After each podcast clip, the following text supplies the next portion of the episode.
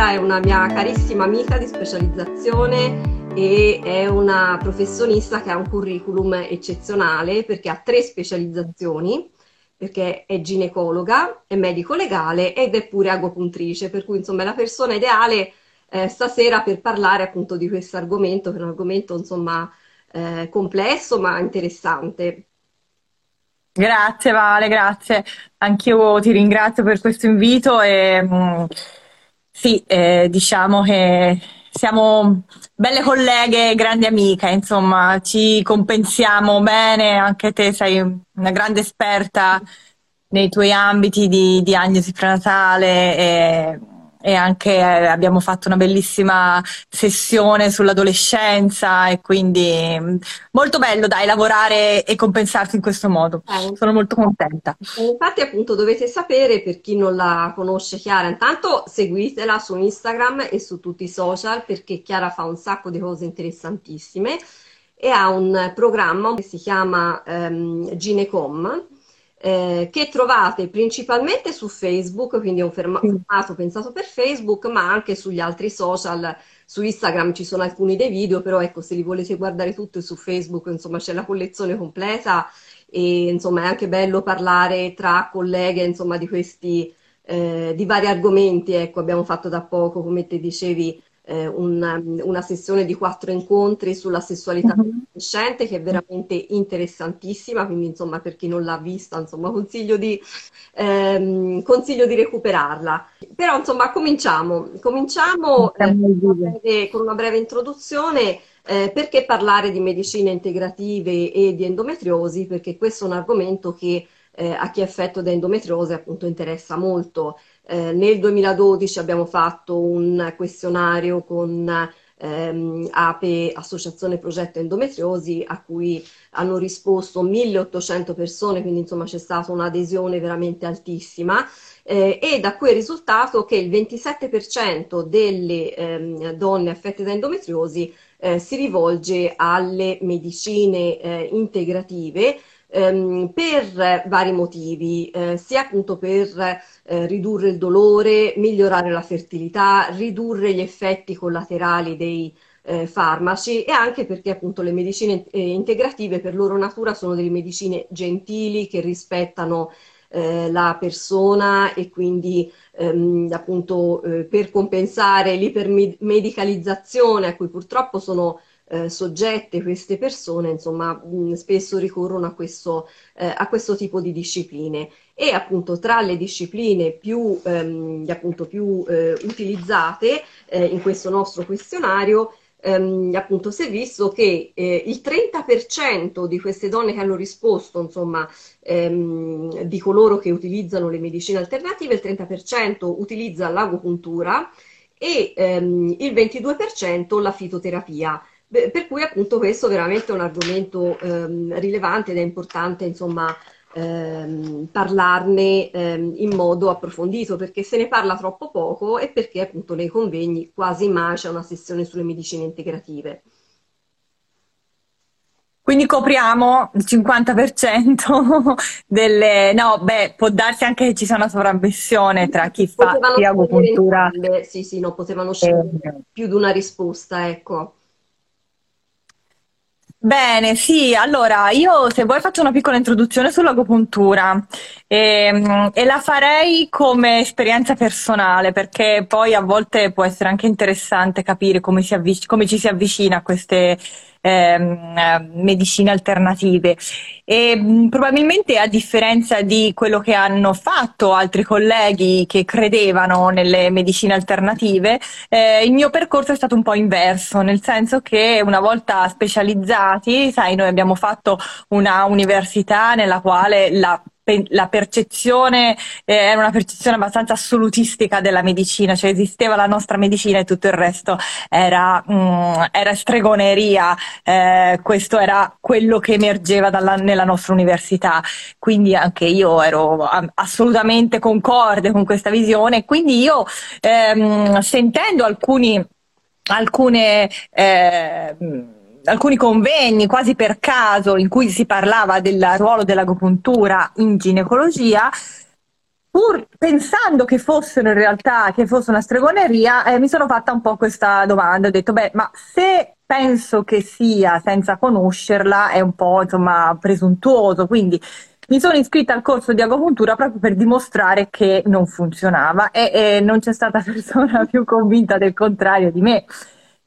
Per cui forse convincere magari una persona scettica è molto più difficile che non una che crede mm, a priori. E comunque sia, bisogna dire che negli ultimi anni, negli ultimi dieci anni, sono aumentati tantissimo gli studi clinici che hanno dimostrato determinati ehm, effetti dell'agopuntura e che in alcuni casi superano anche quelli della medicina occidentale. Tanto per fare alcuni eh, esempi, ehm, la dismorfia dismenorrea, che appunto ci interessa nell'ambito della, eh, dell'endometriosi, ha una trattata con l'agopuntura eh, ha una percentuale di successo che è equivalente ai farmaci antinfiammatori e in alcuni casi anche superiore, quindi eh, con un notevole risparmio diciamo, di eh, impatto farmacologico, perché sappiamo bene che alla lunga i farmaci antinfiammatori possono essere dannosi per stomaco, rene, eccetera. La cefalea, eh, l'agopuntura nella cefalea funziona molto meglio che, eh, nelle, che le medicine attualmente mh, mm, eh, prescritte nelle, nella medicina occidentale. Ed anche la Cochrane, noi sappiamo che cosa vuol dire, magari per, per altri può non voler dire niente questo nome, però la Cochrane è un po' un organo che eh, stabilisce eh, che cosa funziona e che cosa no e la Cochrane si è espressa a favore dell'agopuntura sorprendente. Non è poco perché appunto la non è poco. quella che ci non dice l'evidenza ha una base oppure no e quindi se stiamo facendo qualcosa che è scientificamente valido oppure no, quindi insomma veramente insomma importantissimo rispetto ai detrattori che comunque insomma ce ne sono tanti esatto, esatto.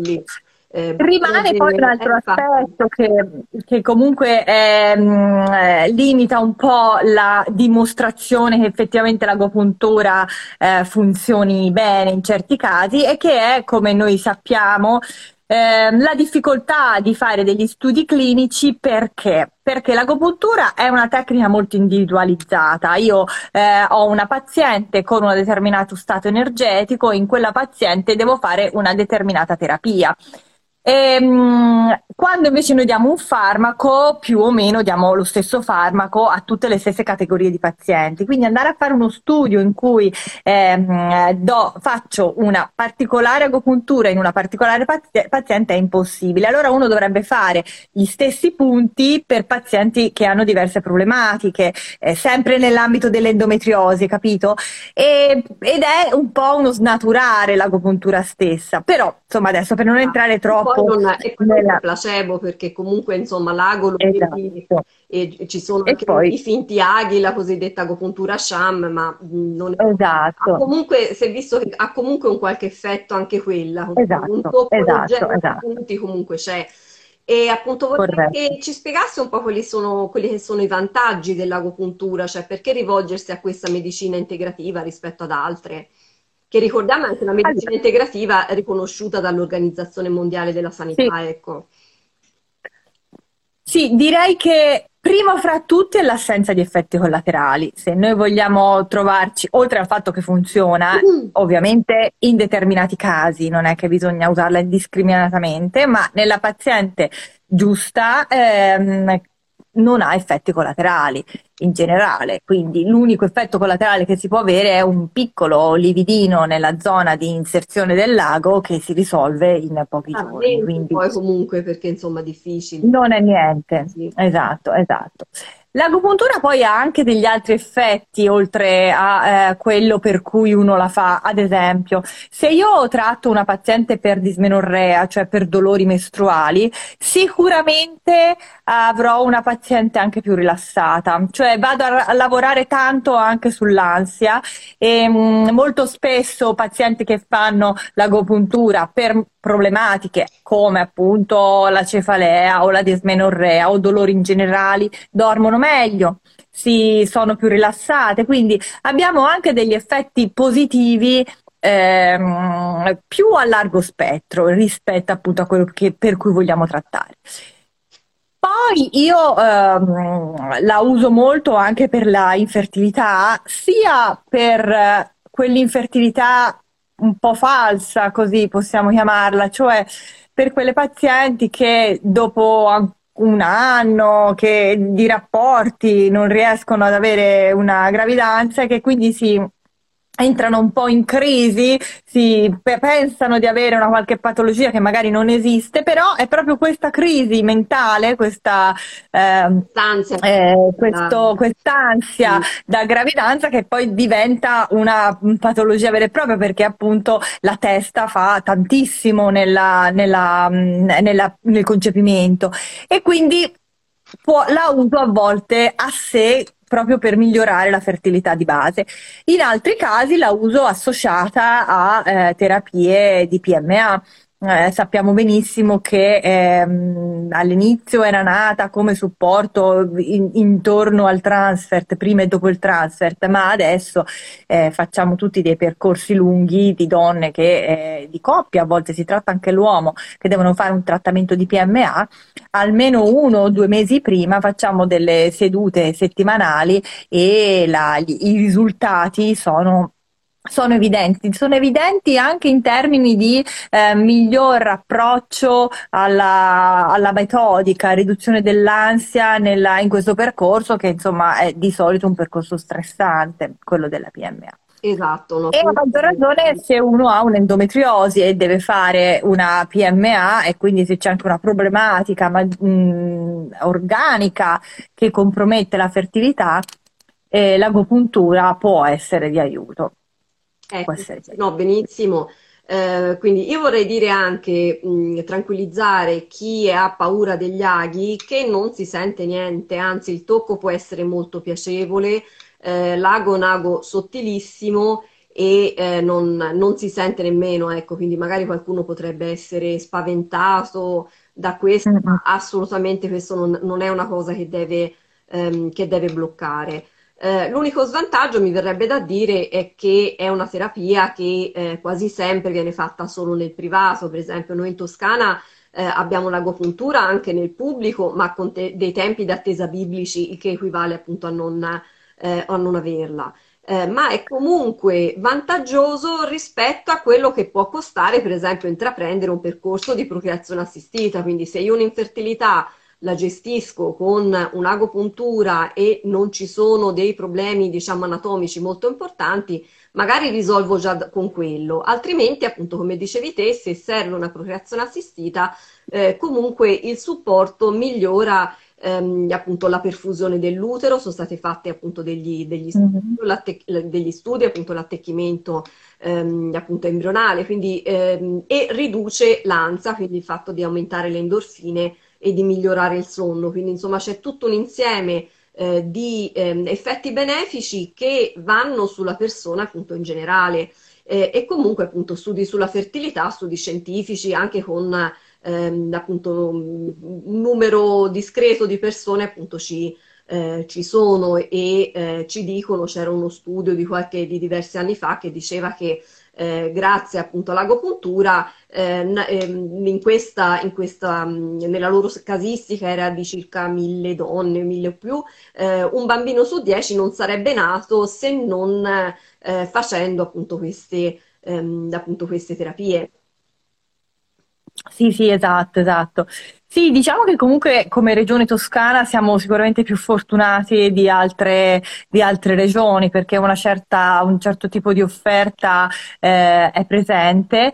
Eh, sì, ecco, ovviamente io lavorando nel privato ho eh, poca, poca, percezione di, come dici te, le liste d'attesa e, mm, e, questi altri aspetti. È anche vero che appunto purtroppo persone che intraprendono questi percorsi di infertilità devono comunque sborsare un, insomma, un discreto eh, devono mettere da parte, diciamo, purtroppo un po' di soldi e in tutto ciò, ecco, la, l'impegno dell'agopuntura in termini economici rispetto al totale non è poi così, eh, insomma, anche perché gli effetti si vedono e anche sull'ansia, sulla, ah, già dopo le prime sedute, già dopo, mh, mm, di solito si fa una seduta a settimana per le prime 4-6 settimane e poi io tendo, soprattutto se c'è una dismenorrea, una cefalea, o un'altra problematica a ridurle a una volta ogni due settimane. E mi fa piacere invece dire una cosa a cui io tengo tantissimo e, che, eh, e per la quale ho ottenuto grandi risultati, che è quello di smettere di fumare. Mm. Per me è mm, proprio una missione, cioè se faccio smettere di fumare una persona mi sento estremamente contenta perché mi sembra di aver comunque ehm, ridotto un rischio di malattia totale, insomma, in, in tutta la, la vita di una persona. E, e con l'agopuntura se una persona è motivata, quindi è chiaro che deve essere motivata, ma già dalla seconda seduta, vorrei dirti già dalla prima, ma, ma, a maggior ragione dalla seconda, se si fanno due sedute di solito una accanto all'altra, si ha una nettissima riduzione del desiderio di sigaretta e anche una sensazione di disgusto della, dell'odore della sigaretta. Se sommi questi due effetti al fatto che non vuoi più fumare, la gente riesce a smettere dall'oggi al domani e ha la sensazione di non avere mai fumato. E questo per me è un qualche cosa di eccezionale. Esatto, e si ricollega un po' anche al discorso che facevamo prima, perché il fumo, oltre a essere un noto cancerogeno, è anche un fattore che impatta negativamente sulla fertilità sia maschile sia, sia femminile e appunto sto preparando in questo periodo una lezione per eh, un master di embriology dove parliamo appunto di stili di vita e salute e effettivamente il fumo agisce su tutti i livelli, quindi riduce la riserva ovarica, riduce la funzione delle tube, riduce l'attecchimento, eh, crea poi appunto problematiche per, ehm, appunto per la gravidanza e non solo appunto si è visto anche che il fumo, cioè se fuma appunto una madre in gravidanza, incinta di una, eh, di una feto femmina, eh, consuma pure gli ovociti della figlia, quindi c'è un effetto transgenerazionale eh, per un effetto appunto a livello proprio genetico eh, che ehm, diventa veramente uno svantaggio anche per le generazioni successive, quindi insomma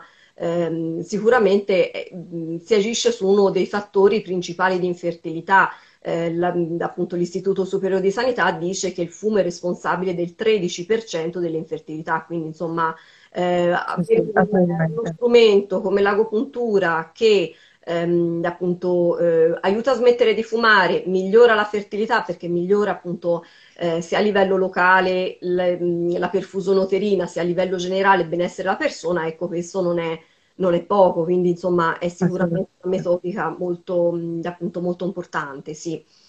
Sì, anche perché io mh, pensare a una coppia che sta per concepire che fuma è qualcosa che va eh, non lo so, a me mi urta i nervi, ti dico la verità, non, non riesco, come non seguo e non, come minaccio le pazienti in gravidanza che fumano di non seguirle più perché è inconcepibile, ecco, per me, che eh, immagino anche per te, insomma, pensare che la gente fumi in gravidanza.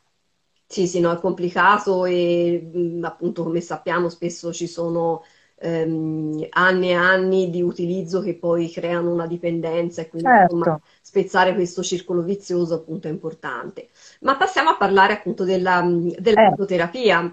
Ehm, Passiamo a te. Esatto, innanzitutto... Secondo me io ho una domanda che, eh, che, secondo me hanno in tanti, perché si fa molta confusione tra fitoterapico, eh, omo, eh, omotossicologia, eh, integratore, erba, eccetera. Quindi esattamente erba nel senso di eh, estratto. Cioè, esattamente il fitoterapico, che cos'è? In che cosa si differenzia da, dagli altri, dalla, dalla, tisana per dire erboristica? Allora, il fitoterapico, ehm, diciamo strettamente, è il farmaco di origine vegetale eh, che viene estratto da una pianta, da mh, mm, varie parti della pianta, per, es- per, esempio per alcune si utilizza la radice, per altre si utilizzano le parti aeree, quindi foglie, eh, fiori, eccetera, eh, con dei procedimenti volti a concentrare il principio attivo. Questo è molto importante perché ci sono delle ditte di furbetti che fanno dei finti fitoterapici dove quando leggi gli ingredienti c'è scritto polvere, cioè prendono eh, la, la, pianta intera, la polverizzano e quello chiaramente non ha le, la stessa efficacia di un prodotto purificato e standardizzato eh, dove in ogni compressa c'è la stessa quantità di molecola e ci permette di fare una terapia come se fosse una terapia farmacologica perché chiaramente le piante eh, contengono dei principi che sono farmacologicamente attivi e quindi anzi insomma è importante eh, stare attenti perché le piante possono interferire eh, con eh, i farmaci, ehm, è importante appunto quindi da sapere, ci possono essere delle controindicazioni, eh, a volte anche degli effetti collaterali che solitamente appunto sono lievi, può capitare un effetto collaterale di tipo gastrointestinale a seconda della quantità di un prodotto che uno prende, però insomma in generale sono dei rimedi ben tollerati e che hanno degli effetti collaterali eh, molto più bassi rispetto a quelli di un farmaco tradizionale. Eh, il eh, rimedio omeopatico non si può chiamare farmaco, come c'è scritto, perché è un rimedio ad alta diluizione che a volte utilizza anche delle piante, però accanto c'è scritto la diluizione con appunto la D se è una diluizione in decimali, la C se è in centesimali, eccetera. Quindi eh, questo appunto è molto importante. L'integratore può essere anche lui fatto con sostanze standardizzate, eccetera, però è un prodotto pensato per un uso salutistico e non terapeutico. Eh, per cui appunto l'integratore per sua natura è ehm, appunto sottodosato. Eh, a volte capitava appunto che il, ehm, qualche rappresentante di una ditta mi porti questo fantastico, non so, agnocasso. L'agnocasso è una progestini uh-huh. eh, dicendo questo fantastico agnocasso ce n'è dentro 20 mg standardizzate, eccetera.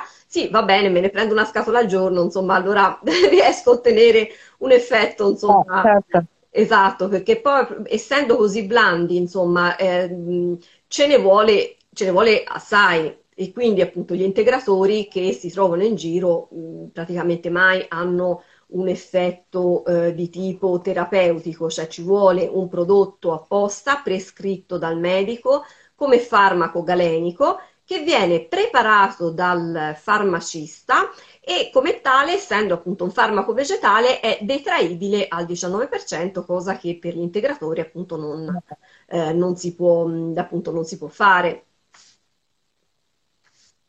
Ecco, e questi fitoterapici in ambito mh, di ginecologico, eh, in particolare dell'endometriosi, te quali è che, eh, quali, quali, è che utilizzi di più? Con che tipo di mh, successo, di, di riuscita?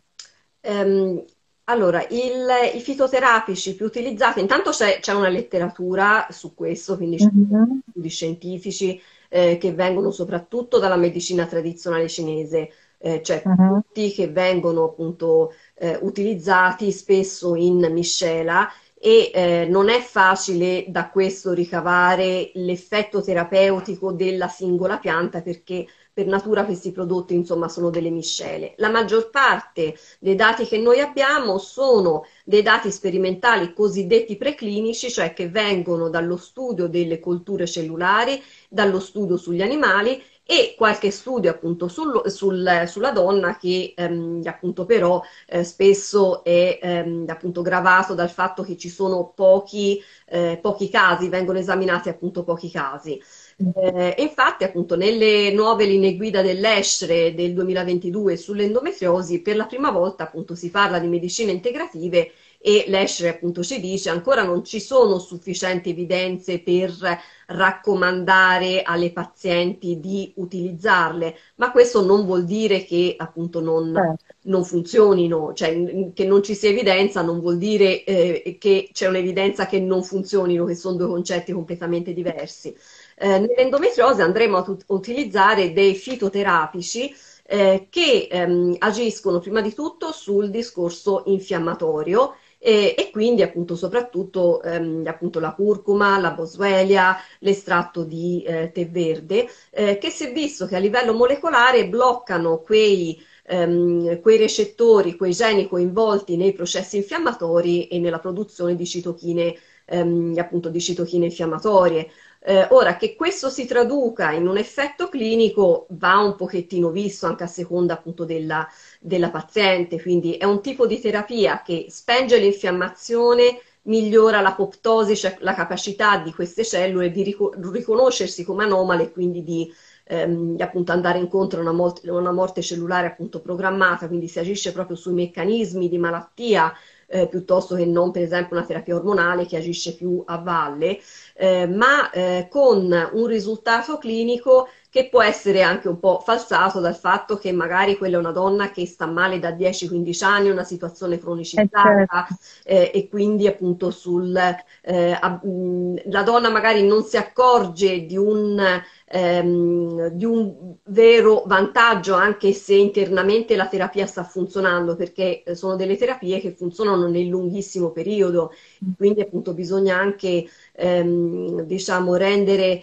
eh, migliorare la compliance di queste pazienti a queste terapie perché comunque insomma è un qualcosa che può aiutare, riduce l'infiammazione anche a livello eh, a livello appunto intestinale e come si diceva prima non basta mettere la spruzzata di curcuma sul risotto perché sono eh. cose completamente diverse. Ti stavo per fare la stessa domanda, infatti tante pazienti mi dicono ma io uso la curcuma e ma quante ne dovresti mettere per avere un effetto? E, allora, come si diceva prima, dovresti, dovresti, avere un estratto purificato al 95%, quindi sappiamo quanto ne prendiamo, e bisognerebbe prenderne un grammo al giorno. Solitamente sono due, ehm, due capsule da 500 mg che prepara il eh, farmacista, all'1% in piperina perché il pepe eh, blocca un enzime epatico che altrimenti distruggerebbe la curcuma, altrimenti la curcuma non, ehm, appunto non funziona eh, e quindi ne, bisogna prendere una quantità discreta tutti i giorni per periodi molto prolungati per esatto. avere appunto un effettivo blocco dei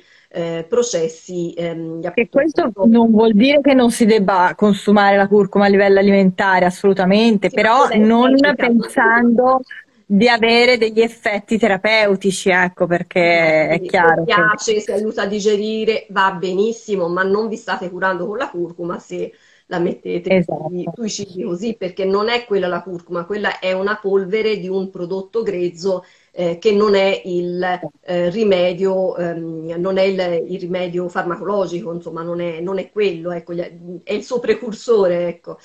Eh, e poi appunto c'è molta confusione anche sul discorso dei, dei fitoestrogeni. Sui fitoestrogeni ci sono tante informazioni contrastanti perché eh, appunto i fitoestrogeni eh, sono eh, dei, mh, mm, eh, degli estrogeni di origine naturale che sono ampiamente diffusi in natura, sono un po' dappertutto e noi conosciamo un po' meglio appunto la soglia, il eh, trifoglio rosso, insomma questo, eh, questo tipo e mh, mm, appunto perché li conosciamo dagli integratori che si utilizzano in, ehm, in menopausa. Eh, l'estrogeno, il fitoestrogeno è un modulatore selettivo del recettore estrogenico e quindi agisce sul recettore estrogenico eh, quando, soprattutto quando non c'è un estrogeno prodotto dal nostro corpo, quindi quando il recettore è libero, in parte un po' compete con l'estrogeno naturale, però il suo effetto è molto blando, quindi se vi piacciono i germogli di soia si possono mangiare tranquillamente, quindi l'uso alimentare è consentito, non è consentito l'utilizzo di ehm, appunto eh, fitoestratti ad alto dosaggio per lungo periodo, ehm, perché appunto può interferire con la terapia ormonale, può interferire con con l'efficacia di altre terapie e, ed è meglio non utilizzarli nemmeno in menopausa perché appunto tra l'altro sappiamo che in menopausa non è vero che, la, che le, il problema dell'endometriosi si, eh, si risolve. Quindi per uso esatto. alimentare ok, non per uso farmacologico, però ecco, mh, diciamo, riabilitiamoli, non, non, non c'è sì, sì, esatto. problema, ecco, se uno, se uno, ne mangia ogni tanto, ecco, l'importante è non mangiarne una valangata, ecco.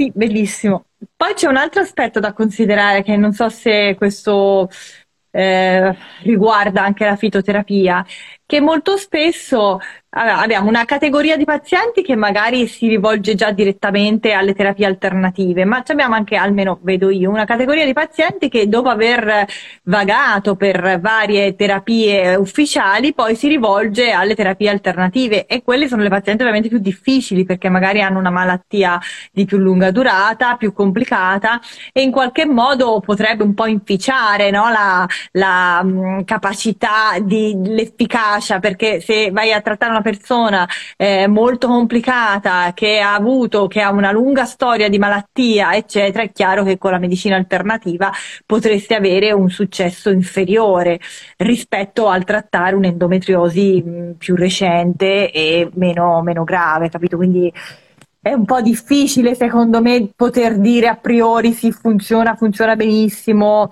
Abbiamo anche una certa soggettività e che, non, che deve essere appunto tenuta in considerazione. Sì, sì, ecco. sono, d'accordo, sono d'accordo con te, ehm, come eh, anche per la terapia, diciamo, ufficiale è una eh, scelta che viene ehm, personalizzata sulla paziente a seconda appunto delle, ehm, appunto, a seconda delle esigenze. Eh, appunto, per ultimo vorrei parlare eh, brevemente della terapia appunto per il dolore, ehm, ah, ecco, terapici per il dolore, c'è il partenio che si usa anche per il mal di testa e soprattutto appunto la cannabis eh, terapeutica. Allora, la cannabis terapeutica è una, una, uno strumento fitoterapico eh, che è altamente efficace ma che è ehm, gravato da un pregiudizio mostruoso che gli prende addosso. Eh, la cannabis terapeutica la fanno da noi a Firenze all'istituto, all'istituto militare e ehm, appunto quindi è, eh, è praticamente circondata e produce dove producono nemmeno la metà del, eh, del fabbisogno. Eh, a me è capitato appunto di aver inviato un paio di, di, pazienti a fare una prescrizione, una prescrizione la può fare qualsiasi medico, però eh, se la fa un medico al di fuori dell'ambito ospedaliero, le, la paziente paga per intero il farmaco, che è un farmaco costosissimo perché è poco, mm. Ehm, eh, è poco reperibile, ce n'è poco, viene soprattutto dall'estero e quindi insomma c'è questa difficoltà. Non si fuma, si, si mh, mm, assume come una specie di tè eh, con un dosaggio minimo e dà un effetto psicotropo leggerissimo che nel proseguo dell'assunzione eh, tende a, ehm, a, scomparire.